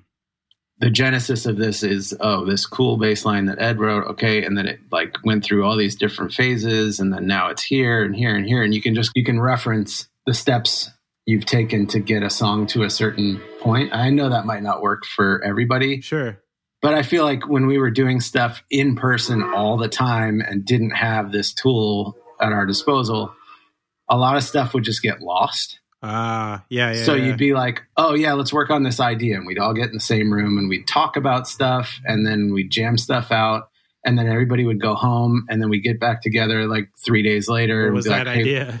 Yeah. So wait, what did we do? yeah, right, right. Sure. Oh, and then like even if you have a recorded demo of it, you're like, wait, how did it get? yeah. How did it get to this part? Like, Huh. why did we change the key? And like, So it's like you said earlier in the interview, it's almost like uh understanding the intent of the part is is Right. so important, right? And so if Right. you use this program, then you can understand like, oh, this is why I wrote that bass line or something.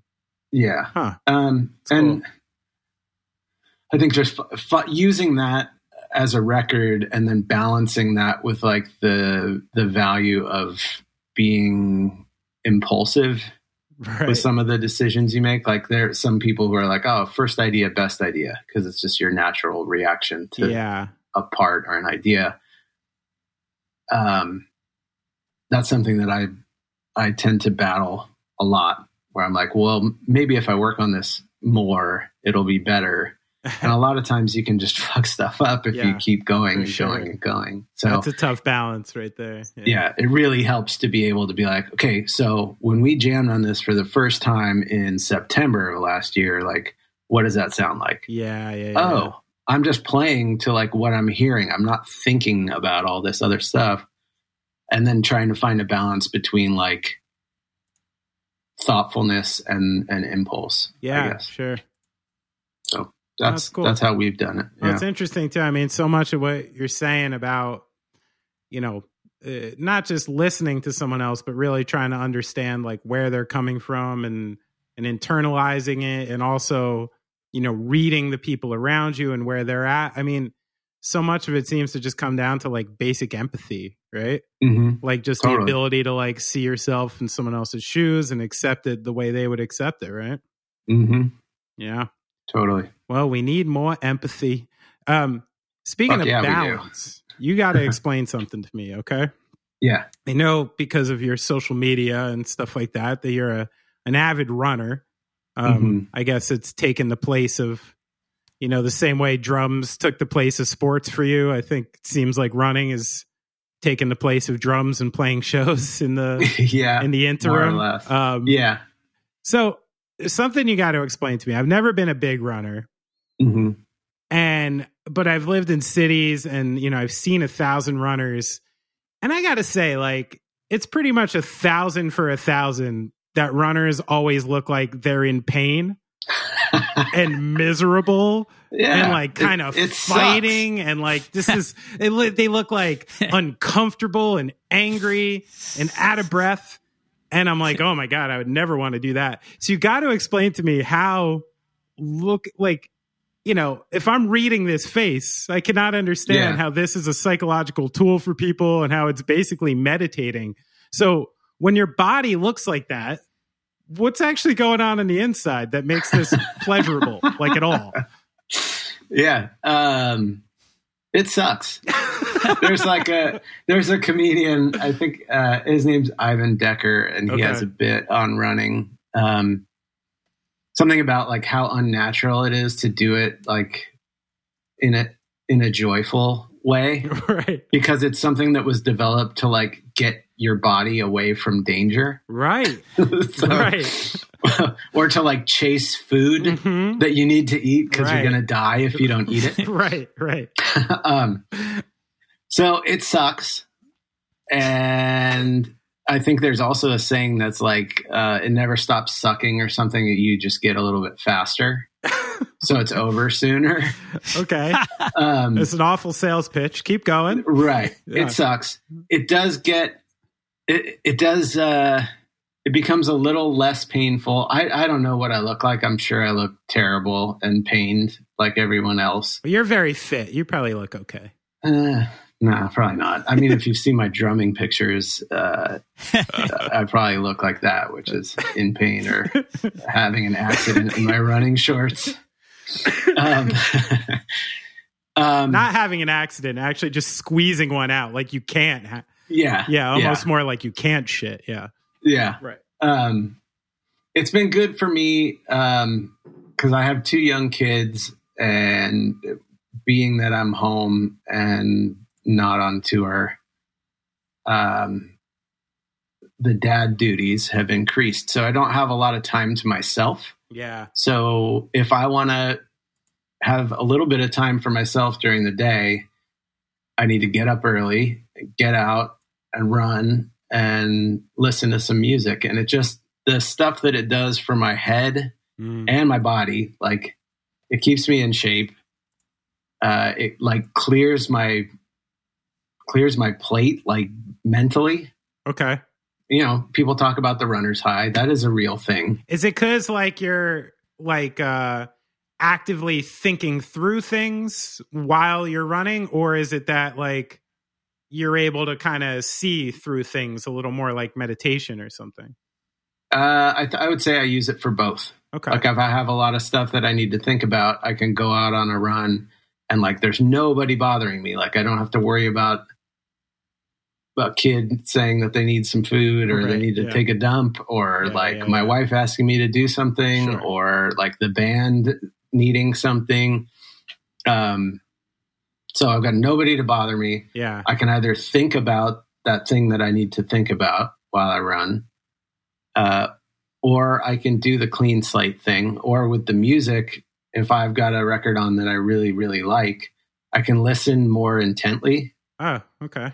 um, which I, I'm sure you can do that Yeah. when you're just sitting down somewhere. But there's something about the combo of the running high and listening to the music and thinking about what the music is doing and, and Yeah. uh, the intent of the people playing it Yeah. it is it's been really good for me Huh. and i mean the last 16 months or whatever has been super tough for everybody um Why is that? well No. see there's this thing uh um yeah so uh, it's helped me not just sit and dwell on that shit and Mm. like not being able to tour and um you know a loss of income and uh fucking people dying and losing their jobs and Yeah. shitty politics and stuff like that. So it's helped keep me on a, a bit more of an even keel mentally, and it's helped me physically. And it's not super painful for me, and the the runner's high is so worth it. Like hmm. even the mornings where I'm just like, I really don't want to do this. Right. If I make myself get get out there and do it, I have like a way better day than Huh. if I choose choose not to run. And That's awesome.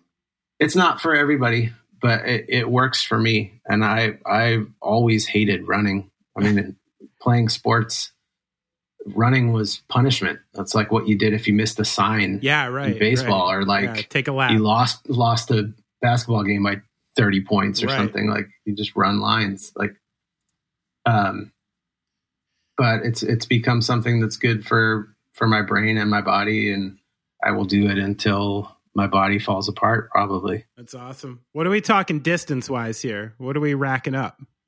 Um, I generally do five to seven miles a day, Wow. four to five days a week. That's good. That's really Yeah. good. Are you last year last year i did a i really got hooked last year which it worked out well because of the the pandemic but jeremy berman from q drums is also a runner Oh, okay. um and he challenged me at NAMM last year he's like you think we can do a thousand miles this year Okay. i was like oh dude you're fucking crazy there's no way i can do that Okay.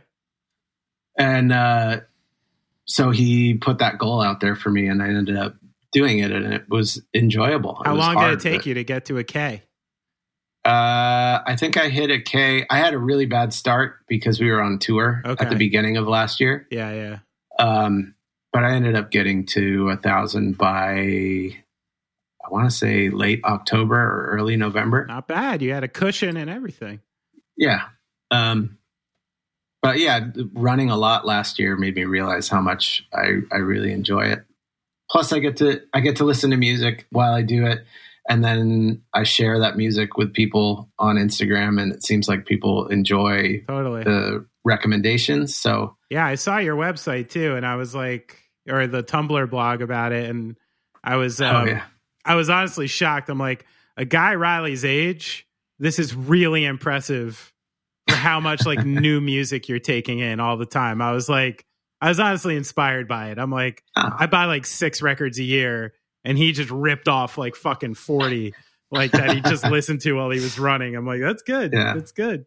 I just I try to find something new to listen to every day, Yeah, and yeah, then go from there. And sure. uh, had somebody ask, they're like, "Do you listen to any music that like you don't like?" And I was like, "Why the fuck would I do that? I hate Sure. run. I like Yeah. running sucks. Why would I Yeah. give it a soundtrack that's awful? Like Yeah, I needle drop stuff before I take it out on a run, and Yeah, yeah. I, and then I'm like, oh yeah, I might like this. So does metal get you worked up at all because i doing some research for this i stumbled into a youtube wormhole last night where i wound up on some nice every time i die videos parkway drive videos comeback Mhm. kid stuff and it was like 11.30 at night and i was ready to like smash up my office like does it I love. do you like like heavy metal. music to run Yeah, I love it. yeah what's the what's got like the best gallop like the perfect speed for running Mm. Iron Maiden? Too fast. Oh, Too fast. Maiden's pretty good. It's too fast Yeah. though. Yeah, You need like like, if I- more of like a if- trot, like a Kvelertak thing or something. yeah, yeah. Yeah. Little like mid tempo metal, or you can go double time on some super doomy sludgy stuff. Oh, oh, okay. So you go two steps to one beat for sludge. I think so. I don't think about it too much, but Oh, I'm yeah. sure you're running in rhythm. It's got to be happening. Yeah. Yeah. No, every once in a while, I'll like look at my time after a run, and if it's something particularly spazzy and heavy, I'll be like, "Whoa, okay." Oh, like, Pants, pants were on fire for that one. That's awesome. All right. So I have a last question here that I saved for last in case you hate it. Okay. Okay. Um, so we have something strange in common. Well, not strange, but interesting that I wanted to see about. So we're both drummers with Mhm. Christian singers in both of our bands, right? Oh, You know? okay. Um, and, you know, for me, it's never really been a big thing because it was like pretty communicated from the start where everyone was at. And when it, you know, came into play via interviews or fans, you know, it was never particularly uncomfortable. And I wondered if you and Dustin ever had um not not a confrontation, but like a conversation about how you're gonna present that stuff and and where you stand on it and how much you want to take it on. Like was that something that was discussed in the band? Um, not, not a ton. Um, I mean, it was pretty well established from the get go that that was going to be his angle for a while. It's definitely not his angle now. He is, Right. uh, he is reformed. and I'm not going to try to explain it, but maybe that's for a podcast with him. Yeah, But- yeah. I know he went on his own his own journey in a lot of ways. yeah, there have been a lot of changes Yeah. there. And uh, his lyrics over the last three records or so, uh, including the one that uh, we'll be putting out at some point this year, hopefully. Um, it's definitely changed. It's less steeped in that religious stuff. Um, we never really discussed it a bunch. I was always okay with it because I'm like, I want this guy to be singing about stuff that he's passionate about. hmm And if it is life through that lens, as long as it's not like super heavy handed or um, condemning hmm I think I'm okay with it. Like using the Bible as uh, for for imagery and and metaphors and stuff like that. I I, I didn't really have a problem with that. hmm Um, I'd say like some of the lyrics on Major Minor are a little heavy handed, okay. but that was like right before we took a hiatus, and there was a bunch of weird stuff going on anyway. yeah, right. Um, and did you talk about it at the time, or you just kind of saw him and was like, "Oh, that's getting a little heavy," or did was it actually like communicated? no, we didn't really talk about it. Yeah. much. Um, he holds his lyrics pretty close to the vest, or at least he used to. Okay. Um, he's getting a little bit more open about it, but um, for a while there, it was just like lyrics are done and I'm singing today, and it's like, whoa, okay. okay. um, okay. Um, but I never, I you know, I never had a problem with it. I want him to sing about stuff that he's passionate about, and uh, I want him to mean what he's saying, because I think that is honest and Sure.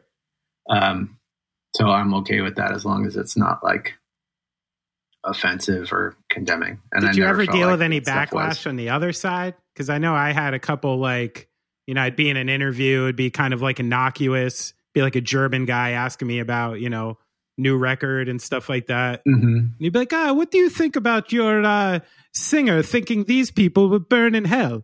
And I'm like, whoa, whoa, Bjorn. Like, when the fuck Yeah. did we get there, you know? yeah, yeah. Did you ever have any shit like that?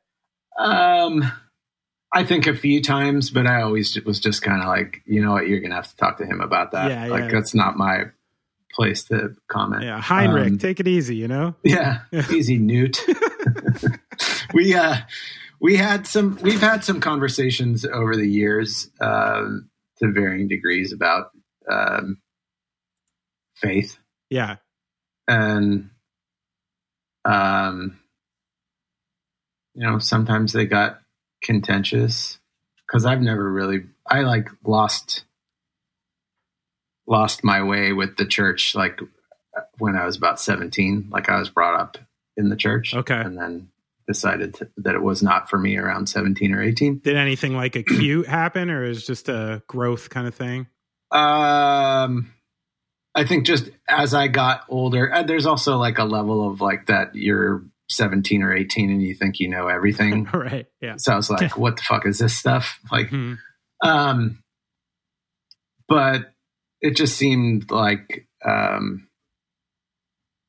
a lot of horseshit to me, and a lot of uh, the people in my church seemed very judgmental, which Mhm. seemed wrong to me. Okay. Um, so it just it soured me on that stuff, and then I went away to college, and it was a Pepperdine is like a Christian university, and I would like skip out on my religious classes. um, I was pretty anti, but At that um, point. Yeah. Yeah. But uh, yeah, I mean, How are you doing faith in the house? Like uh with the kids and stuff for you? mm, it's a cool story, I guess. I mean,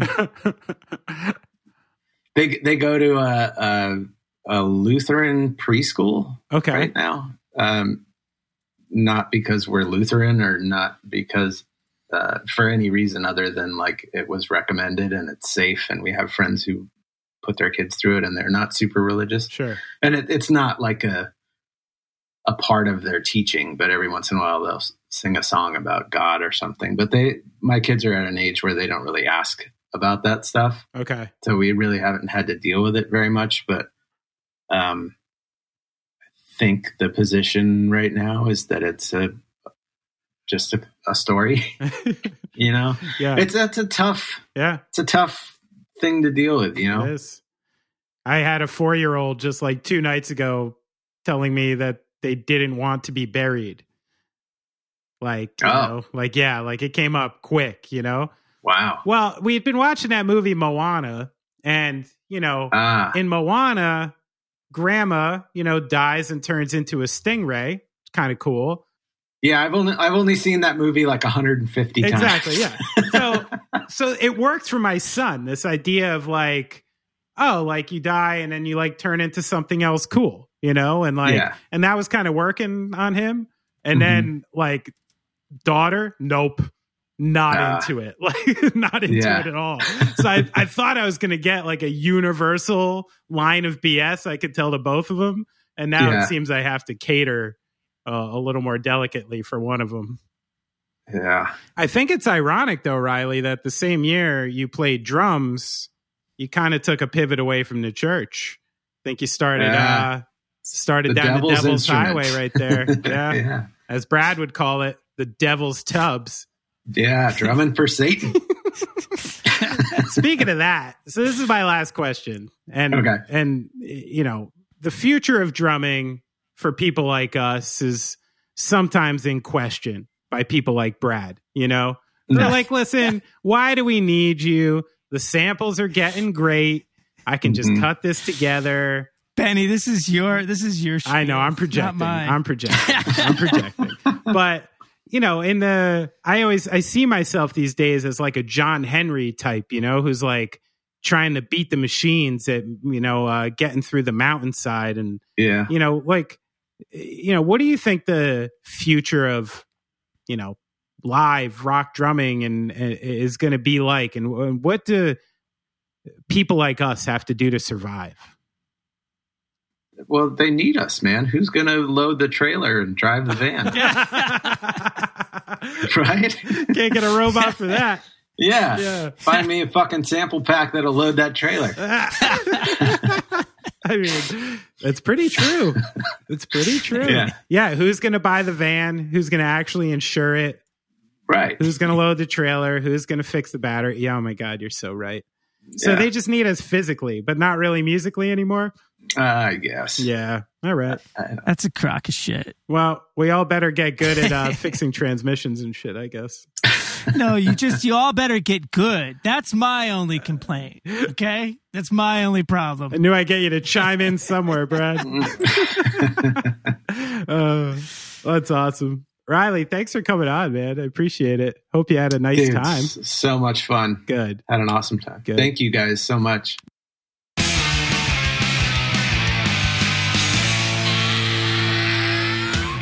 Yeehaw. Yeehaw. That's a great. You know what I noticed, which is funny, is that after Obama, everyone says folks now. oh, really? You notice that? No one said folks like 15 years ago, and now it's like just the common nomenclature to call a group of people is folks. I think we owe Obama for that. I've used that word for a long time. I love it. You have. Mm. Can I tell you a funny story about touring with Thrice? Please. So we sometimes toured with our friend Andy Diamond, pretty uh, notorious New Jersey promoter, friend, party guy, you know, and he didn't do anything on tour. He used to just come to take pictures and be a good time and kind of hang out. And we were on this very major tour. It was Rise Against, Alkaline Trio, and Thrice. And we were opening, and uh, a couple of the shows, uh, Rise Against had to jump off, and Alkaline Trio did their own headlining shows, and we still played them. So we went to a House of Blues, I think in Dallas, I want to say, and uh, because of the way you know the shows split up, we're sharing a backstage room with Thrice. Of course, no problem. Who gives a shit? And everything's going fine. And then all of a sudden, Damon Atkinson, who was the drummer for the band Braid, um, so excellent drummer and musician himself, was tour managing Thrice on that tour. And he comes up to me and he's like, Yo, like, I don't want to be a dick, but like, your buddy was just like, you know, not being cool. Like, he was in the bathroom, uh, was peeing with the door open and is just spraying piss like all over the bathroom, like on the door and the walls. Yeah, he's like taking stuff. He's like, you know, it's like my beer, our beer. He's like, you know, he's like, you know us, like we wouldn't make a stink. And I'm like, dude, dude, say no more. I'll go get him, you know? And I knew what was happening. I knew it was D getting a little out of control. So I go and grab him and I'm like, yo, D, like you're out of the backstage for the night, okay? Like this and this. And at first, he's very apologetic. You know, he's like, ah, oh, okay, Right. okay. But then within like 15 seconds, it's like, eh, are you sure I was doing that? I don't think so. And then I'm like, D, just trust me, you were doing that. And then like 30 seconds after, he's like, you know what? Fuck thrice. and I'm like, whoa, what? I was like, you just pissed all over their walls and shit. He's like, you know what? I'm gonna take down all my posters. I'm taking down all my pennants. I'm crushing my CDs. They're dead to me.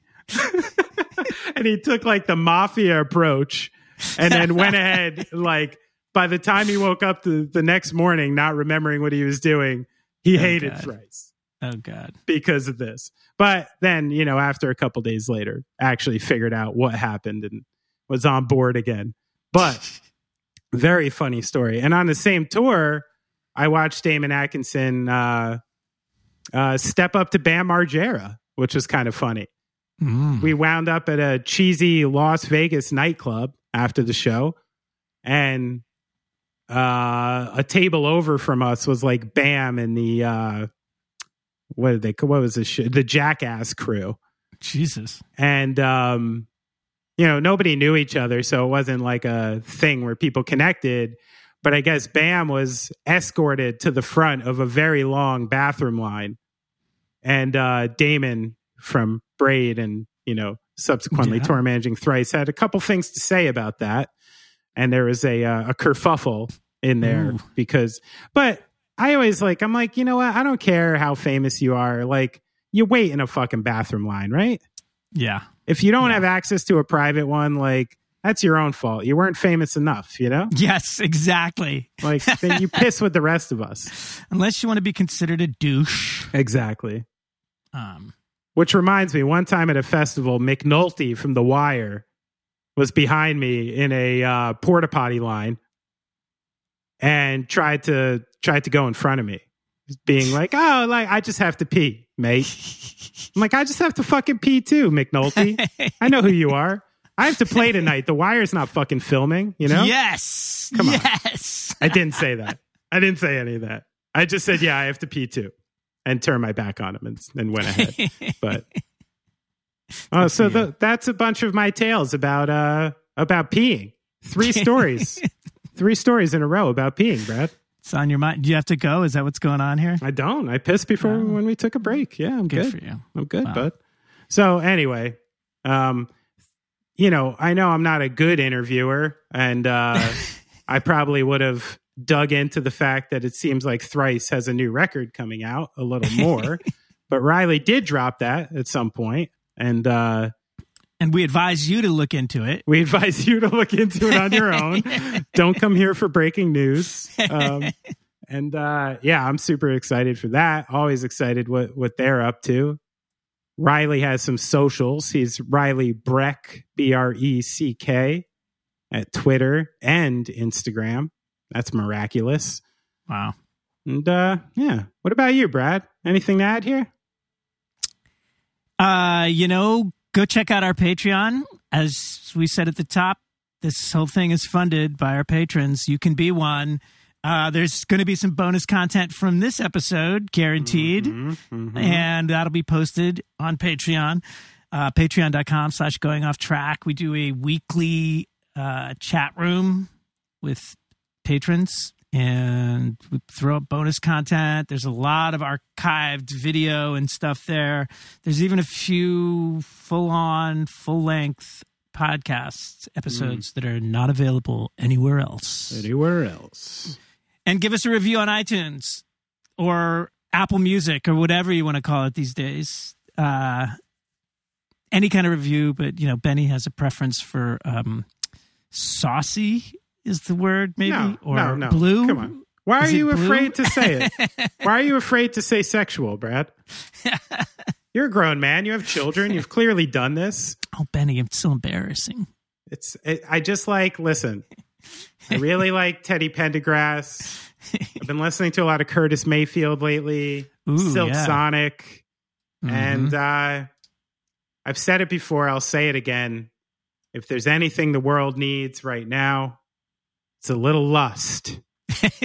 You know, we need we need to get into the saucy, dark milieu of the human body. I want to I want to smell weird scents. I want to feel strange things. I want to be taken on a rainbow to a place called Pleasure Town. So look, I just gave you a review right there.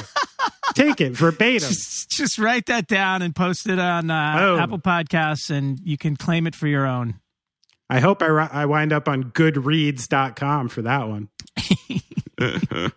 All right, we should be out. Thank you, everybody. We will see you next week. Love you. Bye.